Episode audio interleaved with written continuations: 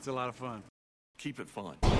Hello, everybody. Welcome to the UK Packers podcast. As usual, this feels silly, Peter. This feels silly. I'm gonna leave the. I'm just gonna leave the intro there. We talk before the podcast, and then I've got to go. Right here we go, and then we talk. So, Peter, hi. How are you? I'm pretty good, Steve. Just about, just about, just about, just about surviving with my wife not being here. But yeah, no, I'm, I'm okay-ish. Yeah, you see, usually we talk Packers, but before this podcast, I was counseling you through how to turn on the oven, um, you know, how to cook for yourself, how to do the general housework, um, how to shave, um, eat properly. Now that's not that's not an ode to you know that that women do the housework. None of that. I just mean that we're men and we're entirely useless. And if we didn't have the women in our lives around, I'm pretty sure that we would probably pass away. So, Peter, how I didn't even did- know what that room at the back of the house was. or what did it have in it? Can you describe generally what the machinery was? It's got a, it's got a, a thing that you, you, you turn some knobs and it gets hot and stuff. And Well, that's for the After Hours podcast now. We can't be getting too steamy and saucy on this podcast, Peter. Um, yeah, I have that, to regularly oven, be. that would be the oven. Steve, Oh, the oven. anybody's confused. Okay, his name is Oven. Got it. Right, I'll, I'll, I'll jot that down. Yeah, now, you see, your missus is known for running after bins at high velocity. Has she gone to the States to uh, partake in Packers OTAs? Or has she gone for a different reason? No, she's gone for a different. She's gone for a different reason. She's visiting family and what have you, and um, just enjoying enjoying the the heat of Houston right now. At least that's what she tells you, and she hasn't brought her man friend Oven with her, so that's great. uh, that's really really good. Uh, well, look, th- there's all all this talk about going stateside, so I'm not going to bang on about it because the last two podcasts has been pretty trip heavy. Uh, but the trip planning is well, it's not really planning; it's booking. Really, the trip booking is in full swing, and we have some of the the great diehards and big time UK Packer participants and fans. Um, going over. So it's going to be brilliant. Um, I'm going to be booking my flights probably this week. So to anybody who's thinking of going, and yes, I'm going to strong arm uh, Peter to come over and whoever, and maybe bring the missus and bring Oven as well if she can't leave him at home, um, to, to come over to Green Bay as well. Peter, it'd be great to have you over um, and to give people kind of a flavour of what it's like. And, and I'm kind of appealing to you here as well. Is that um, a lot of people uh, go over on their own. It's a very relaxed atmosphere. If people want to bring their wife, uh, like Peter could potentially do, hopefully, um, and you know you can get up and leave the table. You can you can bugger off and do what you want to do. There's lads that come over on their own and they spend night time wandering around Green Bay. Um, you know, looking at the sites and taking stuff in and going off. There's no obligation to kind of hang around. And if we put you in a room share to reduce cost, you don't have to hang around with the fella, even though you would probably want to, because we have a hundred percent record for bringing uh, nice people over. We haven't got the weirdo yet, Pete. So the vacancy is open, is what I'm saying. I'm there. yes, the first weirdo ever to come over to Green Bay. Uh, so to give people a reminder, it's the Oakland Raiders Week Seven game that we're going over for. Um, so yeah, it's going to be an absolute cracker. Uh, Antonio coming to to Lambeau, we're going to have to shut him down. And we see, and we're going to get on to OTA talk now, uh, Pete. But we see Savage on the field with his new uh, partner in crime, Adrian Amos, uh, even though it's spelled Amos. Go figure. Uh, so it's it's going to be a, a cracker of a game, like it always is. And any seats and people talk because let me run through like uh, I'll give this another thirty seconds.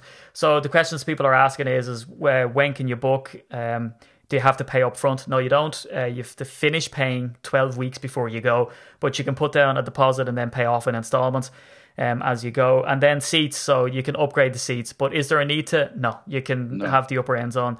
You know that, Pete, right? That there's There no real there is- bad seat in There the isn't house. a bad seat in the house. In fact, the Yeah. worst place I think you could go is, is where you've been, Steve, which is in the bo- in a box. Yeah, yeah, the press no, box. you've yeah. got no atmosphere in a box, but Yeah. anywhere else, there's not a bad seat in the house. like the atmosphere is is the same if you're going like i've been upper end zone i've been around the halfway line i've been up in a box i've been in the press box and to be honest with you it's all the same and and as you say the press box is bad because of a big massive glass plate in front of you you can't cheer you can't wear your jersey you've got to sit there you, you get cool stat handouts Pete, which to me and you was just like we've died and gone to heaven, but you lose the atmosphere for that. You lose the atmosphere. Um, so yeah, and it's the best price that we've ever done. Uh, twelve thirty. Uh, with the discount, it should be twelve ninety five. So that's the cheapest Lambeau trip that we've done. Um, so leaving from London Heathrow, but There is you can like put stuff on at the front and back. I know I said I'd give it thirty seconds. Here we am banging on about it again. I'm just not going to put this in the podcast title because then just people will stop listening. Uh, but yeah, it's going to be great. So any questions, uh, give me a shout on at UK Packers or at SteedyD NFL or info UK Packers or go to the website ukpackers.co.uk. Peter's falling asleep right now, by the way. Um, and go to the little chat button and hit the chat and that'll come through. Um, and I can get back to you on that. So yeah, uh, give us a shout. But Peter, the excitement is here, buddy. OTAs, did you wake up in your uh, Packers gym jams and start doing cartwheels around the sitting room now, uh, seeing the boys in green and gold? I'm wearing them now, Steve. It's a good job we're not on video. Oh, the imagery. So go on, tell us what is uh, Packer Peters. Um, oh, by the way, we have to plug an article that's coming out really, really soon on the website about the top Packer tight ends, which is just an absolute corker. But we'll park that for a second. OTAs, Packer Peter, what are you looking out for in OTAs? And is there a lot to be garnered from OTAs, or is it all just a bunch of men sweating away, doing a bit of ill practice with nothing to be had at all at all? I, I think I think it's difficult as observers from a distance to, Mm. to to garner too much from OTAs. You know, you tend to you tend to get to hear what either the team wants you to hear or the reporters want you to hear, and you know. Aaron Aaron Rodgers threw an interception that was you know was picked off by Jaire Alexander, and it's like, and so what? yeah, it's you know it's it, it's very it's very difficult. I guess I guess what we're what we're really looking out for is get through the OTAs without any injuries. And Yeah. I, um, I know that's a bit downbeat, but it's clearly important. And and and any kind of big stories, I guess, which you know the, the Josh Jones thing coming out today is is probably as big as the stories get around OTAs. Yeah, I didn't really expect much news. I know that there's going to be buzz around the place, and I'm personally loving it, to be honest. A bit of excitement that's been injected into it. And we saw that video of Aaron Rodgers talking uh, um, a couple of weeks ago, you know, sort of detailing the plays, like, oh, 60 yard touchdown, 85 yard bomb, you know, and he's kind of talking, and he seems excited. So there's a nice buzz around the place. Um, but again, like, and I've said it before, and if anyone meets me, hopefully they get this vibe, and not in sort of a, a kind of Uh, like an aggressive way, but small talk to me is the worst. And OTA is like the small talk journalism section because you have people banging on about, oh, the soundtrack is da bomb at OTAs. They're like, really? we got to go down that route. Now, I understand because I'll take any morsel I can get at this stage because we've kind of been starved of all football activity. And I say that and it's like the old like movie quote of like oh i'm oh i'm so bored. How are we gonna get through this? Oh it's only been five minutes you know and that seems to be you know it's always these cliched stuff and that's what it's like. It hasn't been that long since football but i guess it's been so long since people have been excited and happy. And that at least you know going back six months ago if anyone was kind of negative people were like oh yeah that, that, that was the de facto packer fan way to be i guess online uh, and now people are positive. So when anybody's negative, then someone's trouncing that guy. But we have stories coming out about who's practicing, who's not practicing. And we have down that Davante Adams, Mike Daniels, and Tra Carson are not uh, practicing, but they are present. And Josh Jones, Marcedes Lewis, and Greg Roberts. Now, again, there's going to be these names thrown around that people aren't really going to know. And I would say to that, um, kind of like what you were saying, Peter, there's an awful lot of like big giant who cares. Um, but do you think that there's any credence to, and these are the stories that are coming out, uh, where we're going to see Billy Turner line up on the O line? Um, and is his, uh, you know, where we see him practicing with the O line, is that indicative of where he's going to end up? Now, people say yes because of the money he's paid, but I'm going to leave you to answer that one. And the second talking point that seems to be coming out, because there's always a few to eke out. Jake Kumerow famously was the story of last off season. Um, they're talking about Darnell Savage Jr. and talking about him uh, and if he's going to practice with the first team defense, which he did. So is that an indication now that Darnell Savage is expected to be a starter come season time, or is it again just an awful lot of off season waffle? It's, a little it's a little bit of both. I mean, I think that that I think with Darnell Savage, I think that um, you're not taking a guy in, in the first round with um, very little depth at that position anyway, and not expecting him to come in and start. So I, you know, I think it would be a, a shocker if he, he wasn't working with the first team defense and, and what have you. The the Billy Turner thing. You, you have to imagine that ultimately he ends up at right tackle simply simply because of the money Yeah. that they've, that they've spent on him.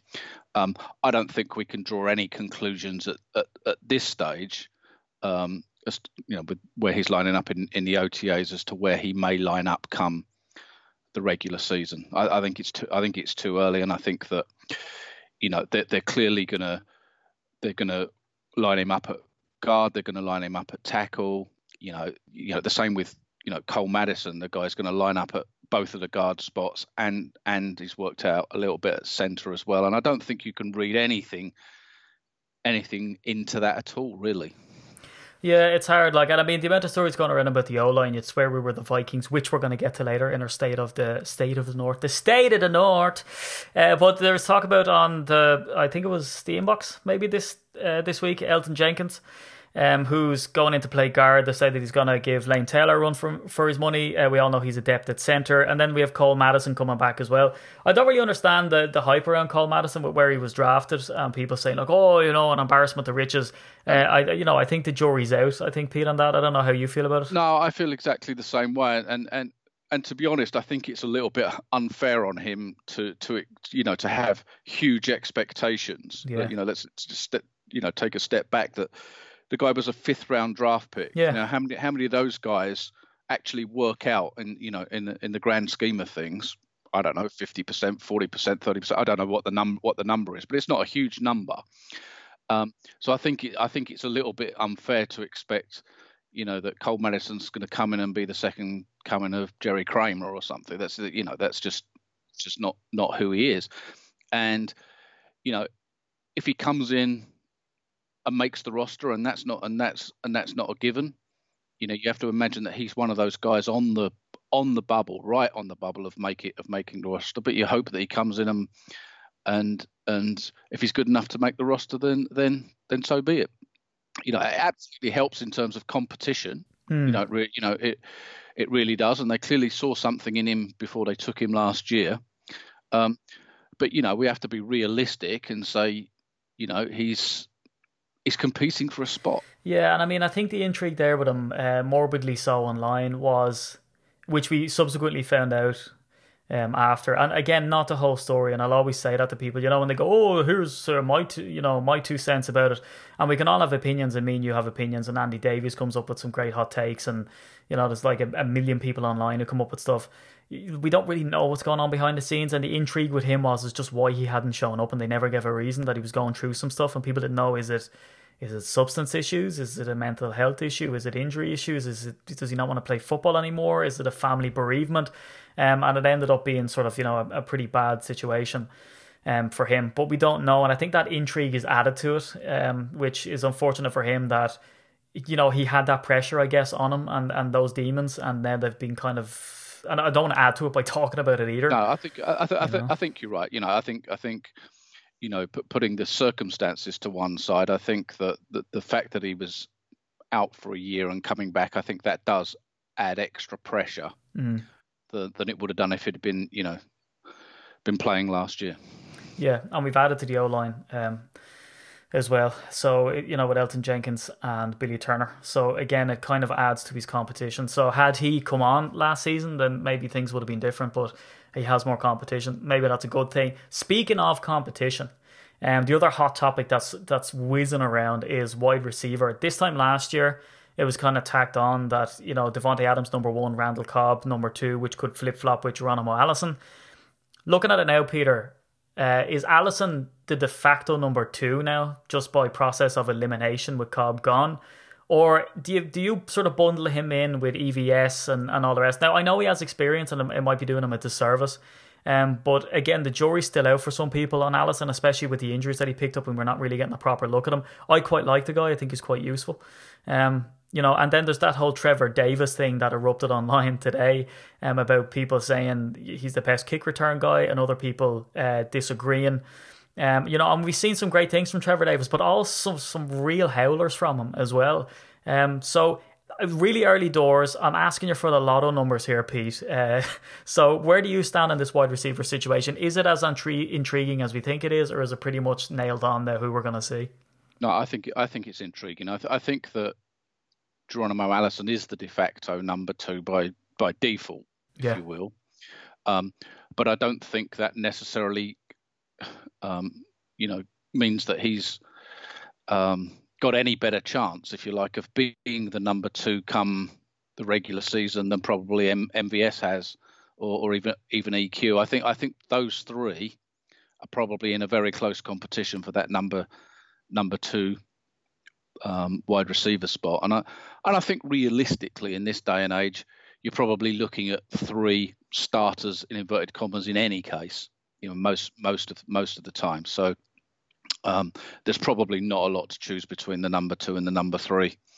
Um, but I think those three those three names that we've mentioned, I think will be in a very close competition in in training camp. Yeah, like I, I think the problem is as well. I mean, we've looked at it for a while now with Martellus Bennett um, and then Jimmy Graham. Uh, and now Jace coming in, Jace Sternberger, who still has got to sign his contract, by the way. Jace, get a move on, pal. Um, so we're looking at this stuff and we're looking then at Matt LaFleur and Nathaniel Hackett and the inventive ways that they, they run stuff out of the backfield. Um, you know, and then with the with the tight end position coming in, we're going to see multiple tight end sets, multiple, you know, like crazy stuff with wide receivers. So yep. maybe the, the same way is that we don't believe in a three four defense um, anymore. Three four four three. It doesn't really matter. Maybe the same applies for the offense, I guess, Peter. Right? That we're going to see some inventive stuff. So we're, they're all just pieces of a bigger puzzle than just having a de facto one and two, perhaps. Yeah, I think that's. I think. I think that's exactly right. I, I think that. You know, in in essence, this move away from the three four defense or the four three defense to, to, to multiples is a reaction yeah. to to the way that offenses have, have progressed in the last ten years or so. Um, you know, we're only going back ten, maybe fifteen years when when we never saw empty backfields, for example. So you never saw a five wide receiver set or four wide receivers with a running back split out wide. You never saw that in the pros. So so a lot of this stuff is is new and it evolves all the time. And, and you're absolutely right. I think, you know, we're going to see multiple tight end sets. We're going to see Sternberger and or Graham split out wide. We're going to see one of them line up in the in the slot. We're going to see all of that stuff. You know, we're going to see three three tight ends out there. I, th- I think on quite a number of occasions, and then we're going to have you know four wide receivers. We're going to see probably a tight end lined up in the backfield from time to time. Yeah. So I think we, yeah, I think we're, we're going to see all of that stuff, and that can only be good. Yeah, and it's I don't think they're going to show their hand either. People are sort of looking at like, oh, how inventive can they get? How exotic can they get? They're not going to show that. We have three um, open OTA sessions um, there's what is it today, the 29th and the and June 4th. So they're not going to show us a whole lot, especially this early, and they're asking questions as well of Matt LaFleur, and they're kind of saying like, "Oh, what type of stuff are you going to run?" And we see Trevor Davis out there, and we see special teams players and all the rest. In, in that regard, I mean, you know, who's going to be the return man, and and what the and he's like, "Look, we're still installing stuff. You know, they don't even know." And I mean, from Matt LaFleur's uh, press conference that's just over, um, you know, he's talking about stuff like he's going over and picking Aaron's brain and sort of finding out what he likes. It's going to be pretty experimental, open open to the point. And preseason, um, you know, might be a bit more useful, I guess. Now we always say it, don't we? That preseason you don't really see anything because you don't know. They might like sort of work on the whole game and say we're just going to focus on our O line play not everybody else go ham, but they'll sort of say, like everybody else, you know, they, they'll do their sort of bare basic sort of stuff and they'll sort of focus on certain O line shifts, let's say. But we don't know that watching it. Um, so we're not really going to see how exotic they're going to get. But this preseason, we might see something a little bit different solely because there's, you know, there's different personnel in there. So yeah. they're going to do things that are going to look a bit different to us. Yeah, and I, and I, yeah, and I and I would expect to see some of the starters play a little bit more in preseason. Yeah. You know, I, th- I I would expect to see Rodgers play a little bit more in this preseason than probably he ever has or ever has since he became a starter. Um, you know, it, it, was, you know, if you go back to the Brett Favre era, as it were, and, and, and before that, you know, it wasn't unusual that your starting quarterback would, you know, he would play the first three preseason games. It typically sit out the last one. Now, he might only play a series or two in each of those games, but he would normally play three of the four preseason games just to get out there, just to get the feel of it. And I think with a new offense and you know new head coach and whatever else, and um, I, I would expect to see those starters play just a little tad more in the in, in the preseason. Isn't it mad though, Peter? Like it is a balancing act too, right? That you know a new head coach, new offensive coordinator, a, de- a, a defensive coordinator that's coming into his second year. He wants everybody healthy. He wants to show people really what he can do with that second year and people knowing his scheme. You want to put the starters out exactly like you say, but then um, you're kind of you're caught between a rock and a hard place in the sense that if you do put the starters out and they end up getting injured, then you're kind of like Jesus. It does it derail stuff? Uh, you know, from the very start. No, you're absolutely right. You have to you have to find that balance. I I I, I think in retrospect that the, the balance went has gone too far the other way from a Packers perspective in the last four or five years. You know, with with with Rodgers almost playing about two two series in the third preseason game, and that was it. And it felt like, you know, if you looked at the Chicago game last year before Rodgers got injured, um, the, the, the season opener, it felt like the offense had, had never seen each other before. Yeah, and it just and and and it just kind of felt like they were undercooked going into that that that that opener. But but you're right. I mean, it's absolutely a balance. You know, if Rodgers were to go down in the in the preseason or one of your oh, key, oh, you know, ex- exactly. You know, yeah. so you know, um, but you know the the realistically, you know, you you have to expect that somebody will go down in the preseason or or in training camp. You know, one of your starters will go down. Yeah. Um, you know, I, again, I don't know what the statistics are, but you can bet that in 75% of years, one of the guys that you that you you know designated who was going to be a starter probably you probably lost him for the season in training camp. Jake Ryan, I guess, last year, you know, and it may not be your top top player, but you can bet that somebody will go down. Yeah, yeah, it's a it's a real uh, it's a real stinker when it happens, and that's he why he says very pessimistically. I yeah, know, right. But uh, it's a it's a real it's a real stinker when it happens, and uh, you know to go from this excitement to be sort of thrown into disarray if that was to happen, um, it'd be shocking. But uh, exactly like you say, we really do need to sort of cast off that rust, um, and like it's brand new to everybody.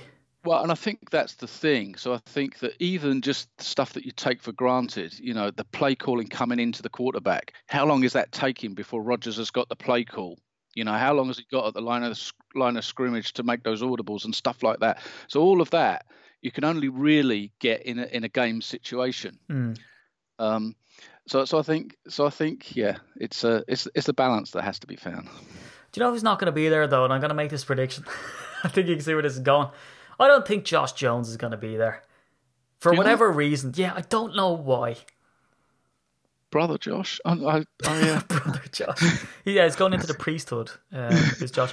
Um, yeah, Peter, this is a crazy situation for OTAs, and it's crazy for a multiple uh, for multiple reasons. I guess number one is that the criticism is out there that he hasn't put enough, um, you know, he hasn't put enough game tape down to be requesting a trade. Um, is this just madness? From how do you see this? How do you see this happening, Josh? So to let people know who don't know, um, Josh Jones uh, hasn't shown up for OTAs, uh, and he's working with his, uh, you know, strength and conditioning coaches in Florida and keeping himself fit and all the rest. But he's uh, allegedly now, this is from Rob Demovsky, who we love and trust. Um, so we're sure it's it's all above board and it's all fine, and he has it corroborated with about 15 different sources. But according to Rob Demovsky, Josh Jones is after coming out and saying that he's requesting a trade and that it's best for both sides. Is this just madness on the part of Josh Jones, Peter? Um, he he clearly doesn't think so. Um, yeah. I, I'm I'm I'm t- I'm torn on this one. I, I think I think we're all kind of when the when the story broke today, I think we're all kind of. I think the first emotion is probably disappointment mm. that that there's a guy whoever whoever it is that doesn't want to play for the Packers, that looks like he's throwing his toys out of the pram and that and that kind of stuff. So I think so I think you know disappointment's the first emotion that comes to comes to mind.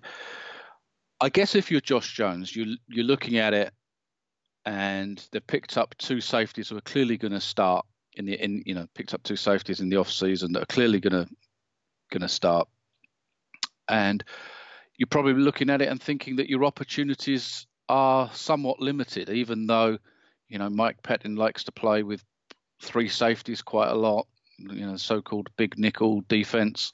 I, I guess that he was hopeful that's the right word, that he would be at least in contention for a starting spot. Uh, and, I, and I guess that that's out of that's out of the window, barring barring injury.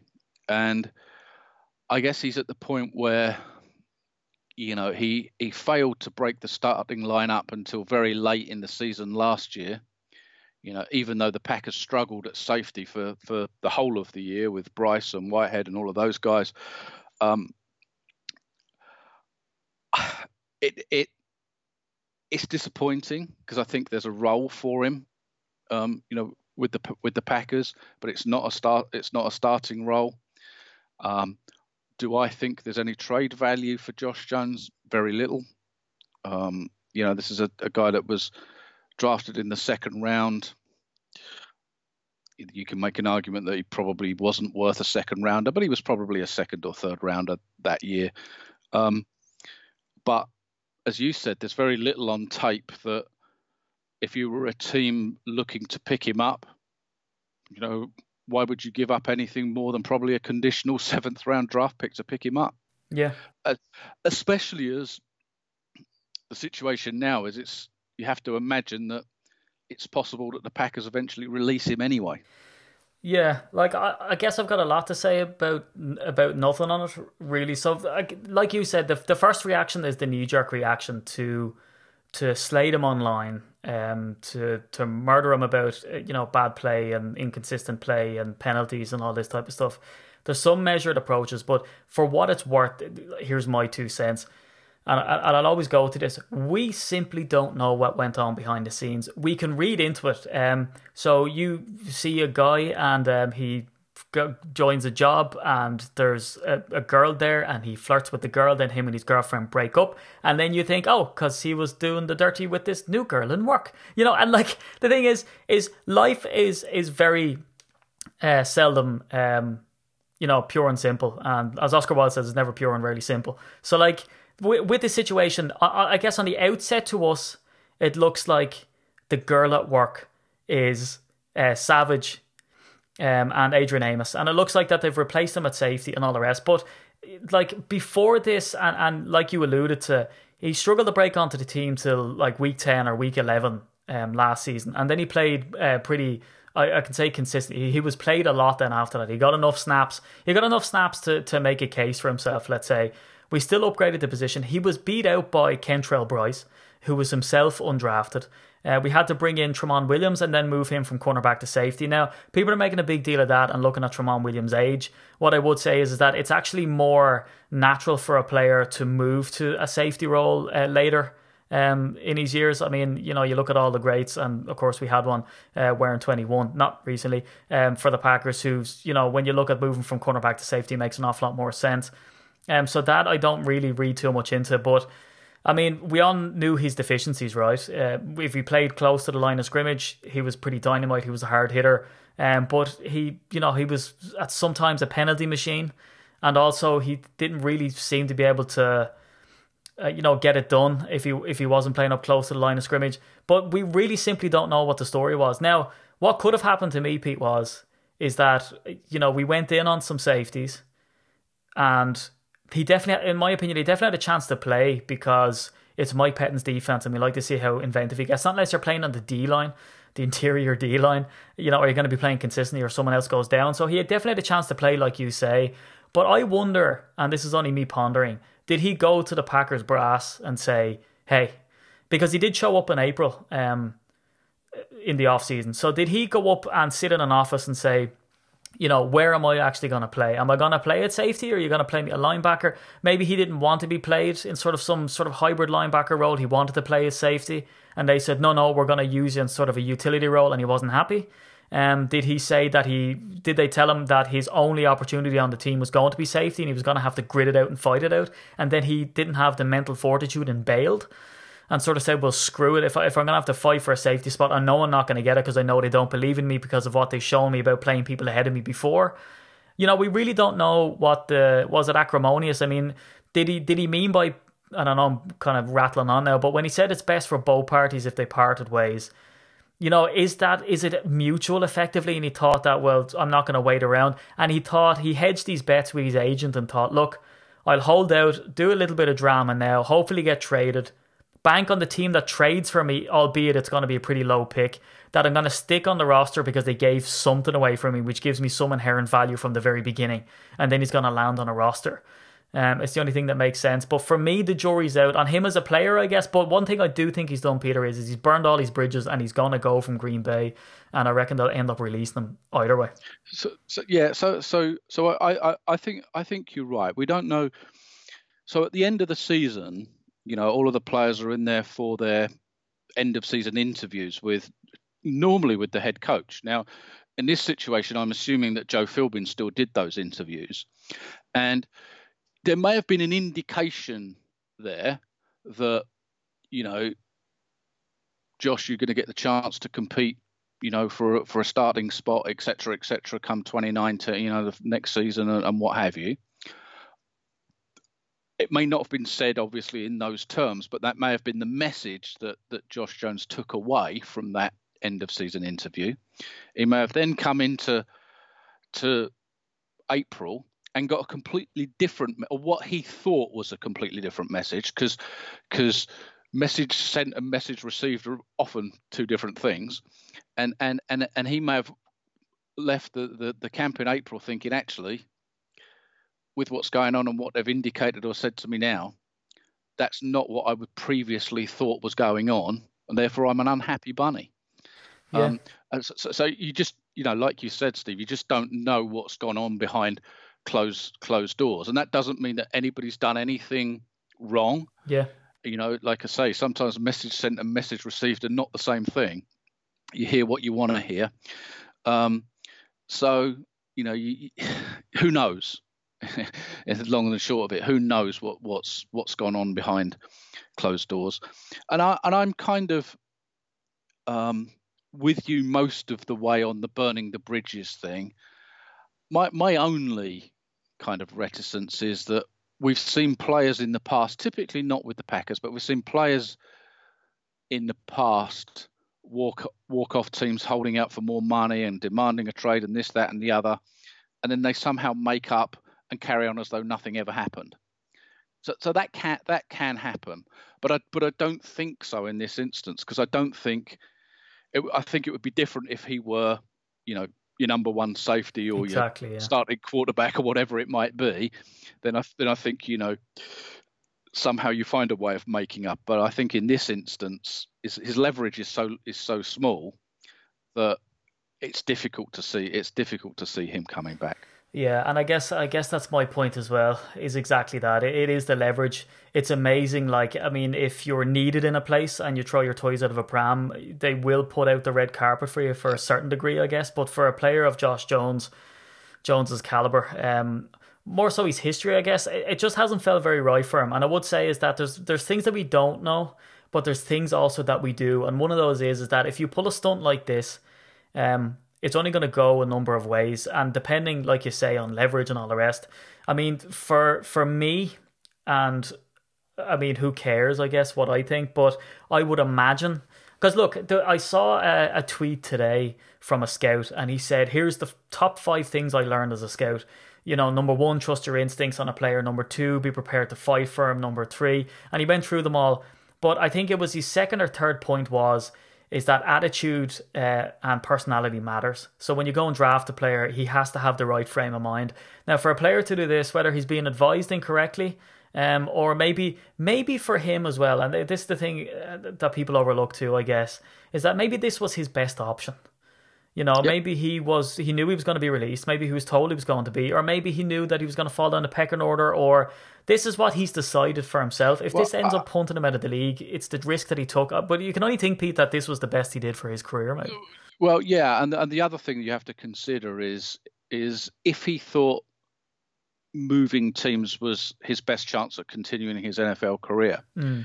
he's better off being released or traded now Yeah, than get than getting to the last cut down day, you know, first of September or whenever that is, you know, the last day before the regular season starts, and being cut then, yeah, you know, because he's got he's got a few months to, to find his way onto an NFL roster if he was to be released or traded now. Yeah, and learn uh, the playbooks, the Yep. plays, the calls, and get Yep. used to it instead of, as you say, being uh, released. And then, as well as that, like to, to remember too that the NFL is different now, so all of the players get cut on the same day. It's not sort of a gradual Yep. cut down. Now, of course, the teams can still do that, but uh, you know they have to cut them by a certain point. So you don't want to be sort of working out in the gym and get released then, and kind of you know it's like when a factory in a in a town everyone gets made redundant. You know you have a massive wave onto the jobs market, which in turn makes your chance of getting a job that is available quite low because there's an awful lot of people who are equally or better qualified than you on the jobs market. So Well, yeah, I mean, if you if you if you think about that, you know, there's potentially 30, 37 players from 32 teams. yeah, You know, that's it. Yeah, Monkey Monkey Math says that's about a thousand players, isn't it? Being released on that day. yeah. The Um, potential to be released on that on that day. Yeah. So yeah, it's a, it's an odd story, and again, stuff that people are jumping up and down about, um, and going crazy. But the thing is, look, we don't have all the info, and as much as we want to, well, people want to uh, slay them and all the rest, and that is the knee jerk reaction. Um, you know, I, I mean, I get, yeah, I mean, I guess what it does do now is it gives the opportunity for the likes of Raven Greene and and I guess um, Natrell Jamerson and those guys to stake a claim for that number three safety spot, and for the, and for the Packers to to get more time with them, seeing what they've got with those players. yeah, You know, because it may it may well be that that that come training camp and they work they work those players into into the um give them more playing time that they actually feel like actually I need to go out and find another one. Yeah, yeah, and um, we look at sort of the talk about oh, who's going to be the backup quarterback? Is it going to be Boyle or Kizer? And the, you know, and then whoever else we, we bring in for competition. I know there is another quarterback in the roster, but people are talking about how precious those reps are, and especially with a new system that they're going to want Aaron Rodgers to play more to get used to that system. So when you have players like Josh Jones. Uh, who would be seen lower down in the pecking order, and they're only to get so many snaps, and are they going to play with first team defense or whatever? It allows those other players to really get after those those snaps and those reps. Um, so for other players on the team, it's very advantageous that he's doing this for them. And like you say, you know, we're we're going to get to see who we have. Um, and all the rest, but yeah, interesting developments. It's, it's probably going to be one of many stories on OTAs. Of course, we have the special team side of stuff as well, uh, with the kicking competition um, and all the rest, and how we see that going. And we see a couple of articles that kind of, uh, you know, talked about what I was saying that if you have a reliable kicker, it's not a bad idea to overpay slightly, depending on the, you know, a number of factors coming into play. Um, I'd like to hear how you think about that, actually, Peter, as well, because I was kind of effectively talking to myself on the last podcast. uh, but you know, when we looked at the likes of the Chicago Bears and the mire that they're in, um, you know, it was pretty, it was pretty shocking. But uh, this Mason Crosby business, I haven't got to pick your brain um, about it. So, how do you feel about this whole kicking competition malarkey? So so I think the I think the job's his unless they feel like they're in cap difficulty. Right. So so I don't, so I don't I don't think anybody beats him out on pure ability. Um, like you say, you've got a, a reliable, solid kicker, multiple many years in in in the league. Um, you know, he's probably going to get the same percentage of of field goals this year as he's got, roughly speaking, in every year of his career. So you know what you've got. Yeah, You've got a you know a pretty damn good one. Um, so I think the job's his unless they feel like they've got a cap problem. yeah. Which again, it's amazing, isn't it? I mean, the amount of service that he's given to the Packers, all-time leading scorer, and it and it does come down to that sometimes. That it's all about, you know, measuring up the salary cap and seeing the sort of. It's like anything else. It's kind of like a car. You know, you can sort of you can get the top of the range one that costs two hundred grand or fifty grand. Um, not saying that I, I do that, but you're kind of looking at like, is that extra bit of comfort and image worth that hundred and fifty grand? And that's exactly the you know, and that's exactly the question they have to ask themselves, and they'll be asking themselves that question acro- across the whole roster. Yeah, But you know, if you take your kicker, let's say let's say Crosby's I don't know, an eighty percent field goal kicker at five million a year, and the guy that you bring in you think's going to be a seventy-eight percent field goal kicker at four hundred and ninety grand a year. Mm. You know, it's it's is that extra two percent worth the extra four and a half million dollars to you? And it might be because that two percent might be the game-winning field goal. So that's the judgment. yeah. That's, but that's the judgment call that that every team has to make across the across their roster because of the cap. And is he good in the clutch? And how do you figure that out without dropping the guy who you know was reliable? Yep. Oh, it's it's a it's a minefield. That's why we don't do that job, Pete. We're not asked to uh, make decisions on it. Uh, I don't know. Maybe, maybe Peter Jones is super ruthless. I don't know. Maybe you roll in and say, cut him, get rid of him. I don't know. Well, so, so the other way of looking at that is is that the offense will be so good Yeah. in 2019 that you'll never kick any field goals. Yeah, you can get How the you can get the punter in or just uh I, I No, don't no, know. Jerry they'll Kramer's still no. knocking around. You can give No, him no, a they'll never they'll never punt, Steve. So you can you Ah. can forget. You don't need a punter on the roster. no kicker, no punter. so good. They're not going to punt. They're not going to kick. So you can get rid of the holder as well. Yeah, no long snapper. How Don't about- need that. How about that? Fill it fill it up with an extra few wide receivers, or maybe we can keep Josh Jones around and convince him to stay and give him one of those spots. Um, yeah, maybe we can make Josh Jones the kicker. Um, 'cause that's that's the only place he's gonna have. Um, but look, we we're only as good, and we can only make it to the playoffs if we go through the North. And the North, unfortunately, sits with the Chicago Bears. I did a state of the North. Um, look at the at the Chicago Bears last week, and so this week we're to go and have a look at the Minnesota Vikings. Um, Peter, this is intriguing enough because in looking into this and unfortunately sitting through as per usual uh, some Vikings podcasts, some of them really super biased. I mean, I'm sure people would think that if they were listening to us. I know we like to. I know that's that's natural, right? Otherwise, it'd be you know called the NFC North podcast. But some of these Vikings things and some of the takes they have uh, stink as bad as their O line last year. Uh, but the Vikings, everyone expected the Vikings to be much better last year, and it wasn't the case. Um, did you see this team as the boogie team last year? And what do you see were the main sort of, you know, the good things, the good, the bad, and the ugly, let's say, uh, with the Minnesota Vikings for you last year? So I thought that I, I thought that they would win the NFC North last year. Um, I I'm not as down on Kirk Cousins as as lots of people are. Um, I think he's a decent a decent quarterback. I don't think he's not he's not in the upper echelon of, of quarterbacks, but but he's a he's he's a decent quarterback. And I and I thought that they would be better than they were last year. I mean, th- their O line was horrible and that didn't help Cousins, and it didn't help it didn't help the running game. Um, but I, I think it's generally speaking, I think it's quite a talented roster, and I and I expect that. Yeah, I look at it and I think, you know, they they they won eight and a half games last year, eight seven and, and one.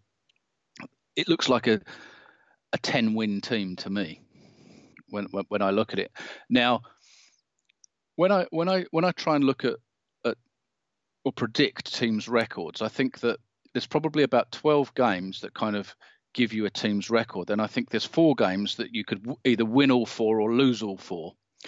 So, so, so I think the Vikings are, and this really does sound like I'm I'm I'm hedging my bets, but I think that they're anywhere between 11 and five and, se- and seven and nine. At least he didn't Right, say so- zero and sixteen. They're between zero and sixteen So, somewhere. so, so they're between 11 wins and seven wins. That's my kind of four game stretch yeah, there.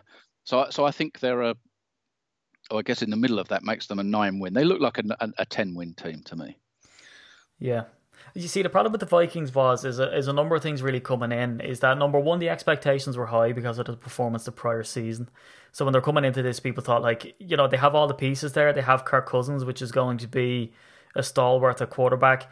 The problem with him was as well as that fully guaranteed contract. So although you know you come in with a fully guaranteed contract and it looks like an absolute coup uh, by him to have fully guaranteed, and Aaron Rodgers came out and sort of said at the time, fair play to him uh, for doing it. Now, if I was Kirk Cousins, I'd be doing you know nose dives into my glass coffee table. I'd be doing jumps. You know those videos where you see them jumping off the roof into their home pool. I'd be doing all of that stuff. I'd be doing the most dangerous things. Um, you know, fully guaranteed happy days. But the thing was, is it really just serves as you know, is a is a whip of self flagellation. That's flagellation word of the podcast. That's what it ends up as. You end up kind of um, you know, scuppering yourself to a degree because you come in with this big contract, big expectation. The jury was out with him when he was with Washington anyway, and people were saying that he can just about bring you to the playoffs. He's very serviceable and he's a good quarterback, but he's not a great sort of upper echelon quarterback either, but he's not bad. Um, you know, then they point to that stuff like you know, Jordan Reed in Washington, who just for whatever reason couldn't get it going. They sort of half blamed him. They half blamed Jordan Reed for not getting that going. So this was his chance where to say, right, he has a, a ready made IKEA style piece of furniture here that he can just walk into and it's already done for him. And they, you know, the thing was, Pete, that they said he didn't really get the job done, but there were eight in passing offense last year. Um, it was his fourth straight season throwing over 4,000 yards and he broke all sort, of kinds of records in Minnesota. Now, what do records mean in Minnesota? They've got a pretty empty cabinet there for any type of accolades. Um, but he said sort of a, a you know a franchise uh, single season record for completion percentage, and as well as that, he had an offensive line that absolutely stunk the house up, which is why they went out in the off season and uh, during the draft and tried to address that as well. Um, you know they're they're rushing offense was 30th. Dalvin Cook couldn't get out and going. The fact that there was big expectation for him. So I think that's a tale of last season for them is massively high expectations. Um, and then they fell by the wayside. So much so is that remember Mike Zimmer came out and and we're kind of asking him, Mike, what's going on, buddy? And he was like, well, and he was the most candid. The one thing I will say for Mike Zimmer um, is is that he was um, super straightforward when he was talking about it. He was talking about John DeFilippo, who was meant to be seen as this kind of guru um, who came in, which is kind of the alarm bells go off for the Packers too when we start talking about Nathaniel Hackett and LaFleur and the gurus, and it's exciting and different.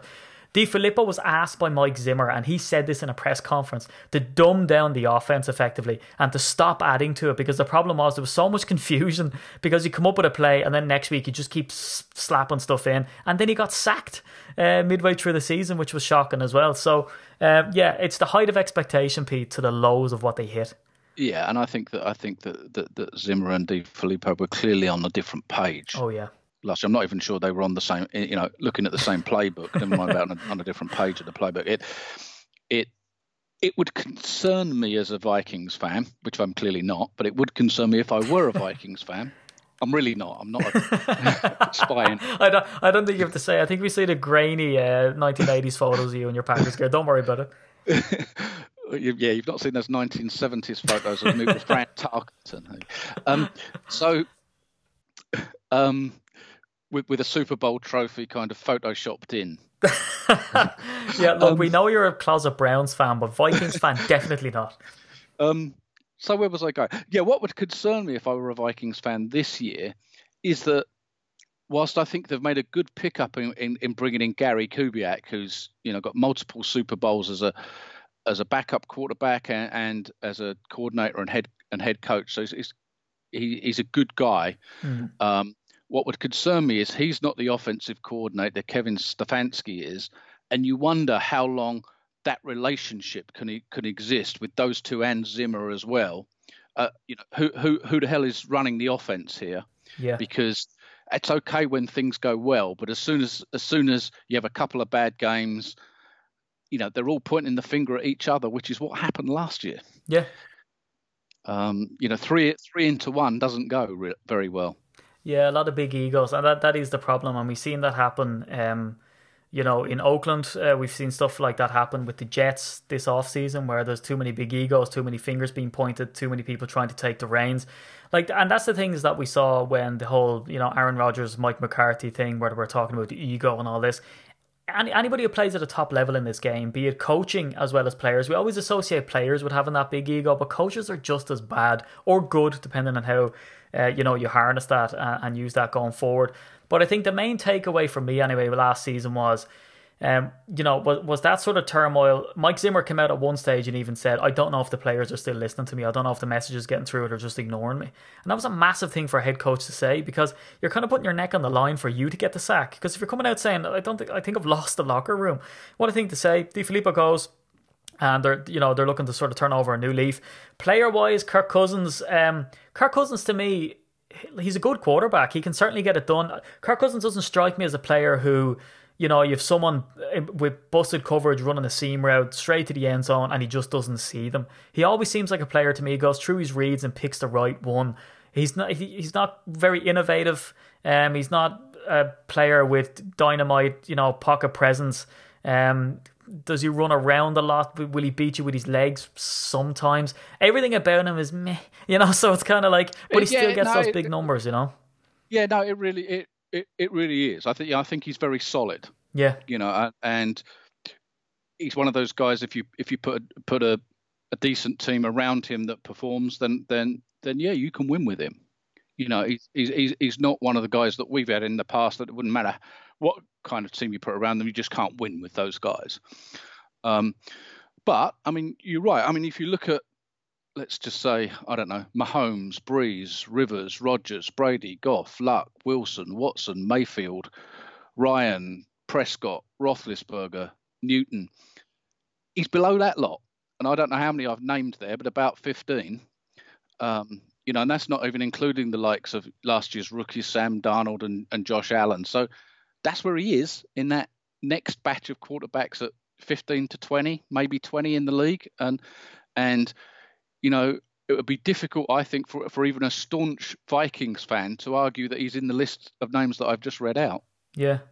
And also, that list, top of your head, very impressive. Let me just put that out there, very impressive. That wasn't edited. That was actually Peter just reaming off all those quarterbacks. And next week, he'll be doing the offensive line of each team. Um, and uh, But, like, if you, if you look at it as well, Pete, like, passing offense, eighth, rushing offense 30th. That's because the offensive line stunk. Now we'll get into you know really quickly because it's not the Vikings podcast. We know that we, we we don't lean towards the Vikings. This isn't the purple podcast. Uh, so they're going to improve that with the offensive line. Passing defense fifth, rushing defense 13th, and they've also upgraded on defense in the off season as well. Now some of those are some head scratchers, but um, Kyle Rudolph, you know, a kind of guy who was because when I was looking at this and I you know, starting off at last season, then looking at the upgrades, they've upgraded everywhere they needed to upgrade. Offensive line, they went in the first round, got an offensive lineman, um, and again, he's a real Packer style um, offensive lineman, and you're you're obviously the man to to speak on it, uh, Garrett Bradbury, and also in the uh, fourth round, they got Dru Samia as well. Um, who he's the OG. He's an offensive uh, lineman as well. Sort of seen as that sort of one size fits all, flexible, can work up and down the O line. So again, they're really trying to hedge their bets here in the O line. So Dalvin Cook, um, who was who actually ended up with the same uh, yards per carry in his rookie season uh, which people say, oh my god, this guy's an absolute weapon. Now we didn't really get to see him that season either, but like he, he was kind of the same, and they're, they're looking for a replacement. And at running back, as I was thinking, you know, they need someone to replace Latavius Murray. They get Alexander Mattison. Uh, in the third round, so they've done it there. And then I looked at it and said, "Oh well, Kyle Rudolph, you know, even though he smoked us for 72 yards in week two, um, he's he did very little. I think he scored his first touchdown like in week 14, 15 or something like that. Um, but they they upgraded there. They got Irv Smith Jr., who was uh, behind um, Hockenson and Fant at number three on your list, right? So they got him in round two. So again, a really solid blocking tight end. So they have upgraded everywhere where they needed to. So it was very clever from them. Yeah. So I think that yeah, I, I think defensively they're pr- they're pretty they're pretty solid anyway, assuming that the um, you know nothing happens between now and the regular season. You know they got Anthony Barr back eventually. Yeah. Um, he had his little dalliance with the Jets, but came back. They're, solid. The secondary's solid. Um, you know, Harrison Smith, Xavier Rhodes, um, Trae Waynes. So, so I think that defensively they're they're solid. The the running game is well, you know, and unless they're able to run the football a little bit more successfully than they did last year, they're going to end up in the same same spot. That's going to be their difference between, you know, ten or eleven wins and seven and eight wins. It's being able being able to run run the ball. Um, so yeah, Garrett Bradbury they picked up in the in the first round. Um, I don't think there's too much to choose between him and and the guy that we that we chose in the second in the second round, Elton, Elgton Jenkins. So similar type can play center or guard. Um, Dru Samia of Oklahoma they picked up in the fourth round. Um, those Oklahoma offensive linemen. I'm not a great fan of them as a kind of general statement because because of the the offense that they run at Oklahoma, that they tend to start doing funny stuff with their offensive linemen. Um, so um, you know, last year with Kyler, Kyler Murray there, if you looked at Oklahoma's offensive line, the splits in the offensive linemen were wider than you normally see. Yeah to allow passing lanes for Kyler for, for, for you know the short little quarterback they had, um, and they do the, you know the the it'll be interesting it'll be interesting to see how how he works how he works out. So I think they had a solid draft, like say Irv Smith in the second round. Um, the Kyle Rudolph thing's interesting because you know they're they're shopping him around because basically because of his cap number. If they if the truth truth be known, they're in cap trouble, the Vikings. So they're only about a million above the cap today, and you know when they get to towards the regular season and and you've got all those players on injured reserve and you've got to do your practice squad and whatever else, they've got cap problems, uh, and and so uh, Rudolph won't be there. I'm pretty certain of that come the start of the start of the season. Um, so they're going to expect Irv Smith to step up almost immediately, and I think that he's a good pick in the second round. But I think that you know they're, they're really got to be looking at him developing and and and really contributing in 2020. So I think that you know they've got. I think they're a downgrade at tight end in 2019, assuming Rudolph does go. Yeah. Just because they've got to give Irv Smith chance to chance to develop. But I think that generally speaking, across the whole roster, it, it feels very close to where it was last year. Yeah. And the key for them, for me, for them will be the, the, the running game.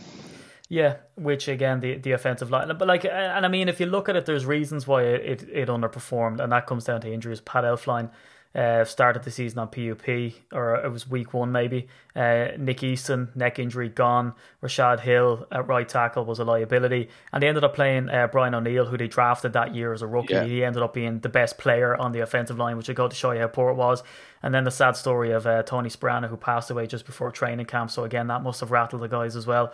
Um, and it's pretty hard to deal with. So um, I, I, guess the the positive that I've always seen for them um, is Adam Thielen and Stefon Diggs. Thielen uh, broke that. Well, didn't really break. Did he break the record? I think didn't he match a record? It was like eight games uh, that he had 100 uh, receiving yeah. yards. And again, he deserved it. Thielen um, again, has an interesting backstory. Um, seems like a really nice, humble guy. And again, like everyone keeps sort of comparing Thielen with Davante Adams as if it's some straight line competition of who's better. They're both great.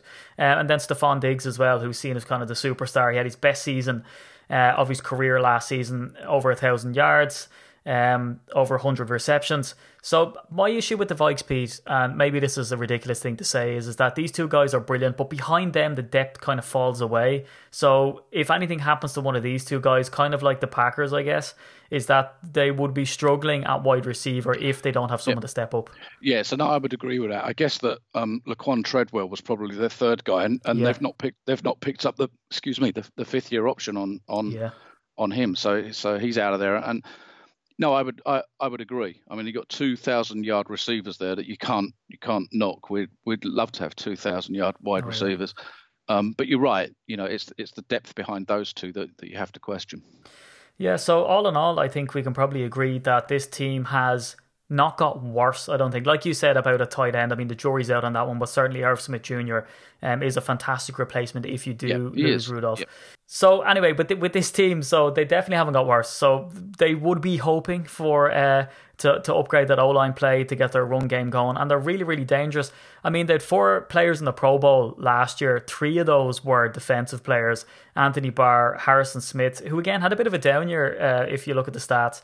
Uh, and then Danielle Hunter, Danielle Hunter, uh, and then Adam Thielen, of course, uh, gets in at wide receiver. So four Pro Bowlers. Um, so yeah, a, a, dangerous enough squad on defense if Kirk Cousins can get some purchase in the run game to take a bit of the pressure off him, so that he can continue being meh. Well then, uh, yeah, I think, and I say meh. He's over four thousand yard. He's very very solid. And I'm looking at him, and people were slating him, and I was like, he's actually a he's a pretty good quarterback, but I guess that's where he stops. But dangerous, dangerous team still.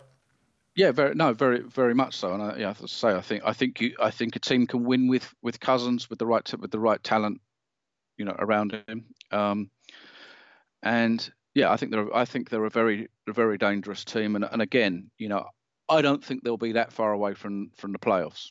Just yeah. just like they were last year. Exactly. Uh, yeah. the, the the the only two questions in my mind is how is this relationship with with Zimmer and Stefanski and Kubiak going to work? Mm.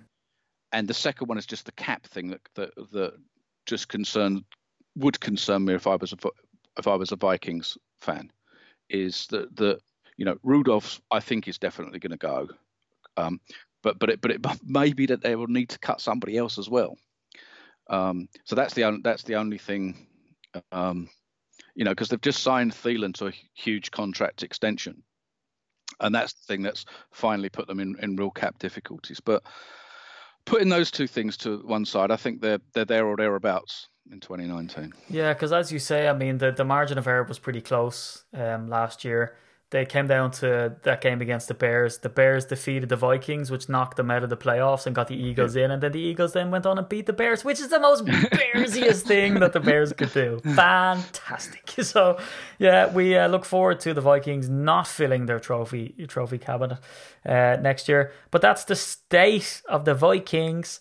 Um, so, Pete, I think that really sums up the, the podcast, unless you have any other business or beefs that you want to get off your chest. No, I don't. I don't. I don't think I. I don't think I do, Steve. There's not a draft to prepare for in the next few weeks, so I'm kind of lost. But no, yeah, nothing. Nothing. The wife goes away, and you're just standing listlessly at the uh, flip chart and wondering how you're going to fill it up now that you don't have any players to draft. I don't know. You could always do a 2027 mock draft and uh, suppose that you know everyone else is there, there is there is that, and there's there's two dogs staring at me, wondering why I'm sitting here talking to myself. you see, Peter, they're used to it. That's all I say. They're probably very very used to the same as me. Um, but yeah, uh, that sums up the podcast. So uh, the tight end article, which is an absolute corker, uh, written by.